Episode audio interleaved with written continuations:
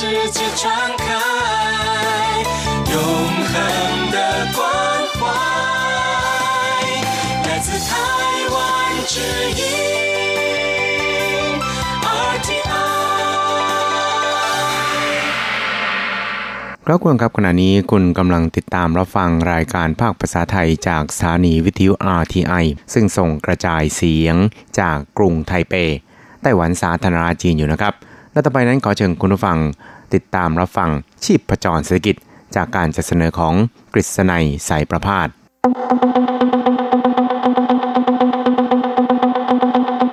เศรษฐกิจก้าวไกลประชาสุขสันต์จับชีพประจรเศรษฐกิจสู่บันไดแห่งความผาสุก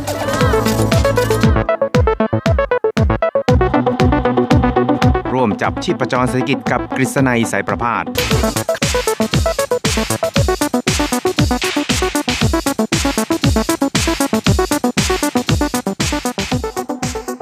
สวัสดีครับคุณผู้ฟังที่รักและเคารพทุกท่านครับ ผมกฤษณัยสารพาดก็กลับมาพบกับคุณผู้ฟังอีกครั้งหนึ่งครับ ในช่วงเวลาของชีพพจรเศรษฐกิจนะครับ ก็พบกันเป็นประจำทุกสัปดาห์ ในค่ำวันพระหัสแล้วก็เช้าวันศุกร์ สามครั้งด้วยกันนะครับ ก็จะนำเอาเรื่องราวความเคลื่อนไหวที่น่าสนใจทางด้านเศรษฐกิจในไต้หวัน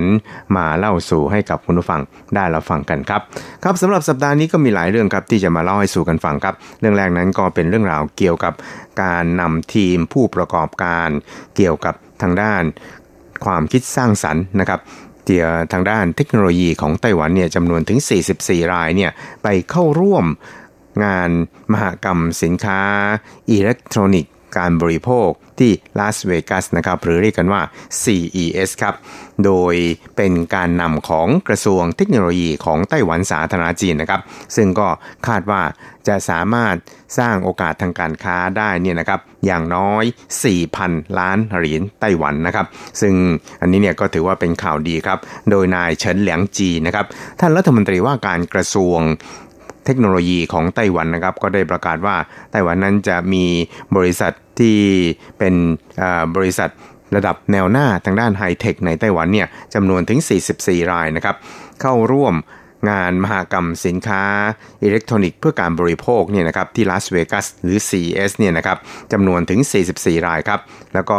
คาดว่าจะสามารถสร้างโอกาสทางธุรกิจเนี่ยได้อย่างน้อย 4,000 ล้านเหรียญไต้หวันครับ ทั้งนี้นี่นะครับการ นำคณะดังกล่าวไปยังเเข้าร่วมการแสดงสินค้านะครับที่ลาสเวกัสในคราวนี้นะครับก็จะมีขึ้นในช่วงระหว่างวันที่ 8 ถึง 11 มกราคมปีหน้านะครับ ก็จะให้มีขึ้นที่ยูริคาพาร์คนะครับซึ่งในส่วนของไต้หวันเองเนี่ยก็จะมีบูธนะครับซึ่งเป็นบูธที่เรียกกันว่าเป็นบูธที่เป็น สัญลักษณ์นะครับของไต้หวันเรียกกันว่า Taiwan Tech Arena นะครับซึ่งก็เรียกได้ว่าเป็นบูธที่จะเสริมสร้างภาพลักษณ์ให้กับสินค้าของไต้หวันได้เป็นอย่างดีเลยทีเดียวนะครับ โดยเฉพาะอย่างยิ่ง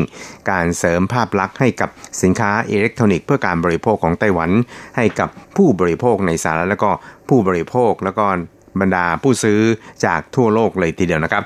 ครับทั้งนี้เนี่ยนะครับนายเฉินเหลียงจีนะครับรัฐมนตรีว่าการกระทรวงเทคโนโลยีของไต้หวันเนี่ยก็ได้เล่าให้ฟังครับโดย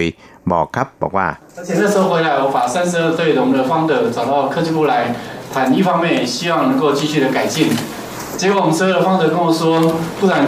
ครับท่านก็เล่าให้ฟังครับว่าเมื่อต้นปีที่ผ่านมาเนี่ยท่านก็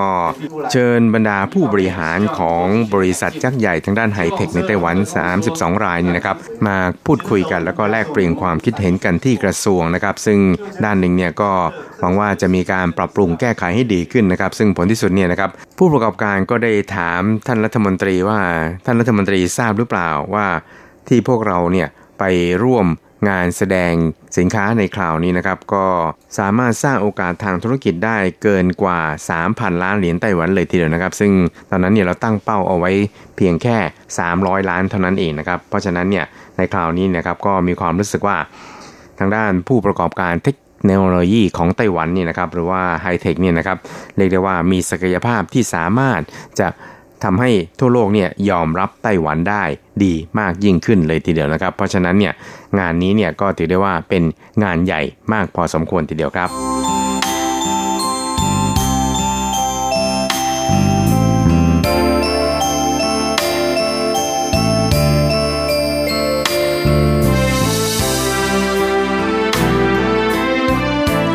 ครับอีกนิดนึงครับเราไปดูเกี่ยวกับทางด้านอัตราการเจริญเติบโตทางเศรษฐกิจของไต้หวันหรือว่า GDP นี่นะครับ ซึ่ง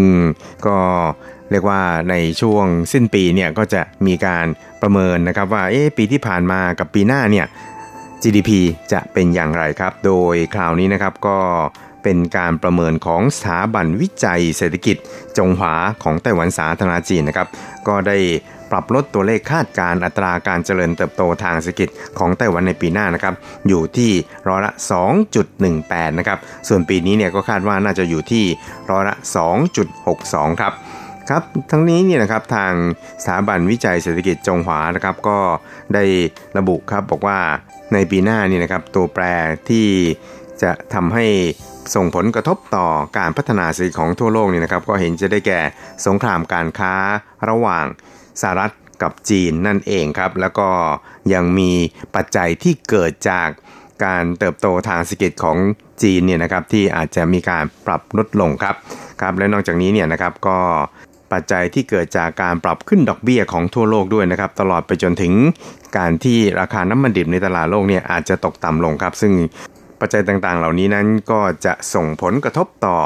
การเติบโตทางเศรษฐกิจของไต้หวัน และก็ของโลกอย่าง หลีกเลี่ยงไม่ได้เลยทีเดียวครับ ครับอย่างไรก็ตามเนี่ยนะครับทางสถาบันวิจัยเศรษฐกิจจงหวานั้นก็ได้ประเมินครับว่าในปีหน้าเนี่ยนะครับแต่ละไตรมาสของไต้หวันเนี่ยก็จะมีอัตราการเจริญเติบโตทางเศรษฐกิจที่ขยับสูงขึ้นเรื่อยๆนะครับอย่างเช่น ในไตรมาสแรกเนี่ยก็อาจจะอยู่ที่ประมาณ 1.9 นะครับแต่ว่าพอมาถึงไตรมาส2เนี่ยก็อาจจะใกล้เคียงกันนะครับอยู่ที่ 1.84%นะครับพอไตรมาส3เนี่ยก็ขยับขึ้นไปเป็น 2.4%นะครับ และไตรมาสที่ 4 เนี่ย ก็จะอยู่ที่ประมาณ 2.52%ครับ ครับ เพราะฉะนั้นเนี่ย ตลอดทั้งปีเนี่ยนะครับ ก็คาดว่าจะสามารถรักษาอยู่ในระดับประมาณร้อยละ 2.18 ได้ครับ ทั้งนี้นายหวังเจียนเฉียนนะครับ ในฐานะรักษาการผู้อำนวยการสถาบันวิจัยเศรษฐกิจจงหวานั้นก็ได้ระบุนะครับ โดยบอกครับบอกว่า 包括我们的原物料油价的波动哈，因为通常呢原物料如果下跌，有时候反而是不好的事情，因为代表ครับเขาก็บอกครับบอกว่าในที่สุดนี่นะครับก็อาจจะ มีตัวแปรที่เกิดจากราคาวัตถุดิบ แล้วก็ราคาน้ำมันดิบในตลาดโลกที่อาจจะมีความกระเพื่อมนะครับหรือว่าลดลง ซึ่งถ้าว่าราคาน้ำมันดิบเนี่ยมันปรับตัวลดลงนี่นะครับ ก็ไม่ใช่เรื่องดีเลย เพราะว่ามันจะเป็นสัญลักษณ์สะท้อนให้เห็นถึงบรรยากาศทางเศรษฐกิจที่ไม่ค่อยจะสู้ดีนักนะครับ เพราะฉะนั้นเนี่ยนะครับเมื่อมันปรับตัวสูงขึ้นเนี่ยเราก็ต้องตามประกบนะครับ แต่ว่าเวลามันตกต่ำลงเนี่ยเราก็อย่าไปตามมันนะครับครับ เพราะว่า บางคนเนี่ยก็อาจจะมีความรู้สึกว่าเวลามันตกต่ำลงเนี่ยมันมีโอกาสที่จะ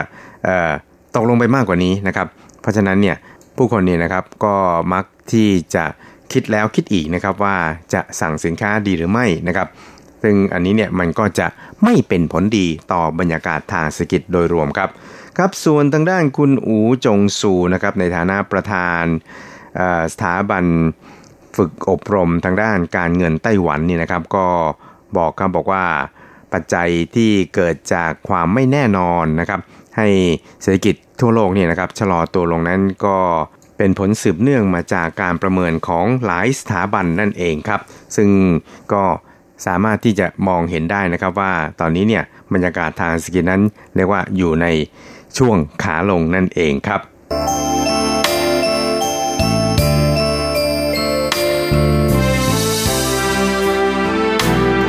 ครับอีกเรื่องครับเราไปดูกันที่การประชุม COP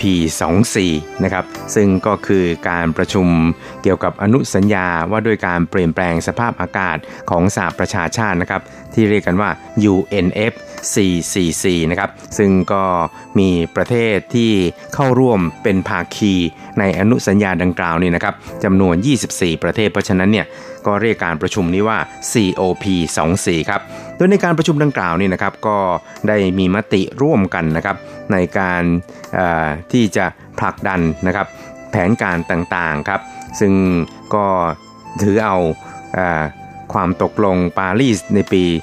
2020 เนี่ยนะครับ เป็นพื้นฐานหลักครับ และนอกจากนี้เนี่ยนะครับ ตัวแทนจากไต้หวันนั้นก็ได้เข้าร่วมการประชุมนอกรอบเนี่ย หลายรายการเลยทีเดียวนะครับ แล้วก็แสดงให้เห็นถึงศักยภาพ ในสังคมนานาชาติของไต้หวันว่าสามารถที่จะอุทิศคุณอุปการของตัวเองเนี่ยนะครับให้กับประชาคมโลกได้ครับขณะเดียวกันเนี่ยก็ได้รับเสียงสนับสนุนจากพันธมิตรของไต้หวันเนี่ยให้เข้าร่วมใน UNFCCC นั่นเองครับครับทั้งนี้เนี่ยนะครับทางทบวงอนุรักษ์สิ่งแวดล้อมของไต้หวันนั้นก็ได้ ปิดแถลงข่าวเกี่ยวกับการเข้าร่วมการประชุม COP24 ในคราวนี้นะครับ บอกว่า COP24 ในคราวนี้นั้นก็ได้มีมติที่จะผลักดันนะครับ ให้ความตกลงปารีสเนี่ยนะครับบรรลุผลตามที่ตั้งเป้าหมายเอาไว้ในปี 2020 นะครับ นอกจากนี้เนี่ยคณะผู้แทนของไต้หวันนั้นก็เข้าร่วมการประชุมนอกรอบเนี่ยหลายรายการด้วยกันนะครับ แล้วก็แสดงให้ทั่วโลกเนี่ยได้เห็นนะครับว่าไต้หวันนั้นมีศักยภาพพอเพียง ที่จะอุทิศตนให้กับประชาคมโลกครับขณะเดียวกันเนี่ยก็ได้รับแรงสนับสนุนจากมิตรประเทศพันธมิตรของไต้หวันเนี่ยหลายประเทศทีเดียวนะครับ ให้เข้าร่วมเป็นสมาชิกของ UNFCCC นั่นเองครับ ครับทางนี้นี่นะครับไต้หวันนะครับก็ได้ ส่งคณะผู้แทนเนี่ยนะครับเข้าร่วมการประชุมดังกล่าวนะครับ โดยการนำของนายไช่หงเต๋อนะครับ รักษาการรัฐมนตรีว่าการทบวงอนุรักษ์สิ่งแวดล้อมครับแล้วก็นายเซี่ยอู่เจียวนะครับรัฐมนตรีช่วยว่าการกระทรวงการต่างประเทศของไต้หวันนะครับ ซึ่งหลังจากที่กลับจากการประชุมดังกล่าวแล้วก็มีการเปิดการถแถลงข่าวนะครับ ซึ่งก็ได้ระบุครับบอกว่าในการนี้ครับไต้หวันเนี่ยก็ได้อาศัยโลโก้ที่เป็นคำขวัญของไต้หวันเนี่ยติดบนรถยนต์ไฟฟ้าเข้าออกการประชุมเนี่ยนะครับอย่างคึกคักทีเดียวครับ โดยคำขวัญนนี้ก็เป็นคำขวัญที่บอกว่า combating climate change ไต้หวัน can help นะครับ เพื่อแสดงให้เห็นถึงศักยภาพและก็ความมั่นใจความมุ่งมั่นของไต้หวันครับ ที่จะยื่นมือเข้าร่วมการอนุรักษ์สิ่งแวดล้อม แล้วก็เข้าร่วมกับประชาคมโลกในการสกัดกั้นมิให้เกิดสภาวะโลกร้อนขึ้นนั่นเองครับ ในเซี่ยอู่เจียวในฐานะรัฐมนตรีช่วยว่าการกระทรวงการต่างประเทศของไต้หวันนะครับ ซึ่งก็ได้เข้าร่วมการประชุมในคราวนี้ก็บอกว่า在国际支持上面15个友邦国家帮我们致函然后在会场上面9个友邦ครับเขาก็บอกว่าในการประชุมคราวนี้ครับก็มี 15 ประเทศพันธมิตรของไต้หวันเนี่ยได้ทำหนังสือ เรียกร้องให้ UNFCCC นี่นะครับรับไต้หวันเข้าเป็นสมาชิกครับ นอกจากนี้เนี่ยก็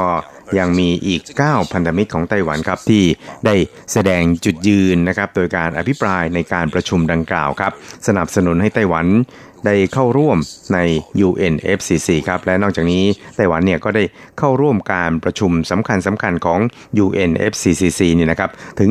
38 รายการนะครับ โดยท่านรัฐมนตรีว่าการทบวงสิ่งแวดล้อมของไต้หวันเนี่ยก็ได้เข้าร่วม ในการสัมมนาดังกล่าวเนี่ยด้วยตนเองถึง 20 รายการนะครับครับนอกจากนี้เนี่ยนะครับคณะผู้แทนของไต้หวันนั้นก็ยังได้จัดการประชุมแบบทวิภาคีกับอีกหลายประเทศนะครับโดยเฉพาะอย่างยิ่งประเทศที่มีความสัมพันธ์การทูตกับไต้หวันเนี่ยจำนวน 14 ประเทศ แล้วก็ยังมีอีก 10 ประเทศที่มีอุดมการใกล้เคียงกับของไต้หวันนะครับ ไม่ว่าจะเป็นสหรัฐญี่ปุ่น หรือว่าสหภาพยุโรปครับก็จัดการประชุมแบบทวิภาคีเพื่อแลกเปลี่ยนความคิดเห็นเกี่ยวกับ การป้องกันภาวะโลกร้อนนั่นเองครับ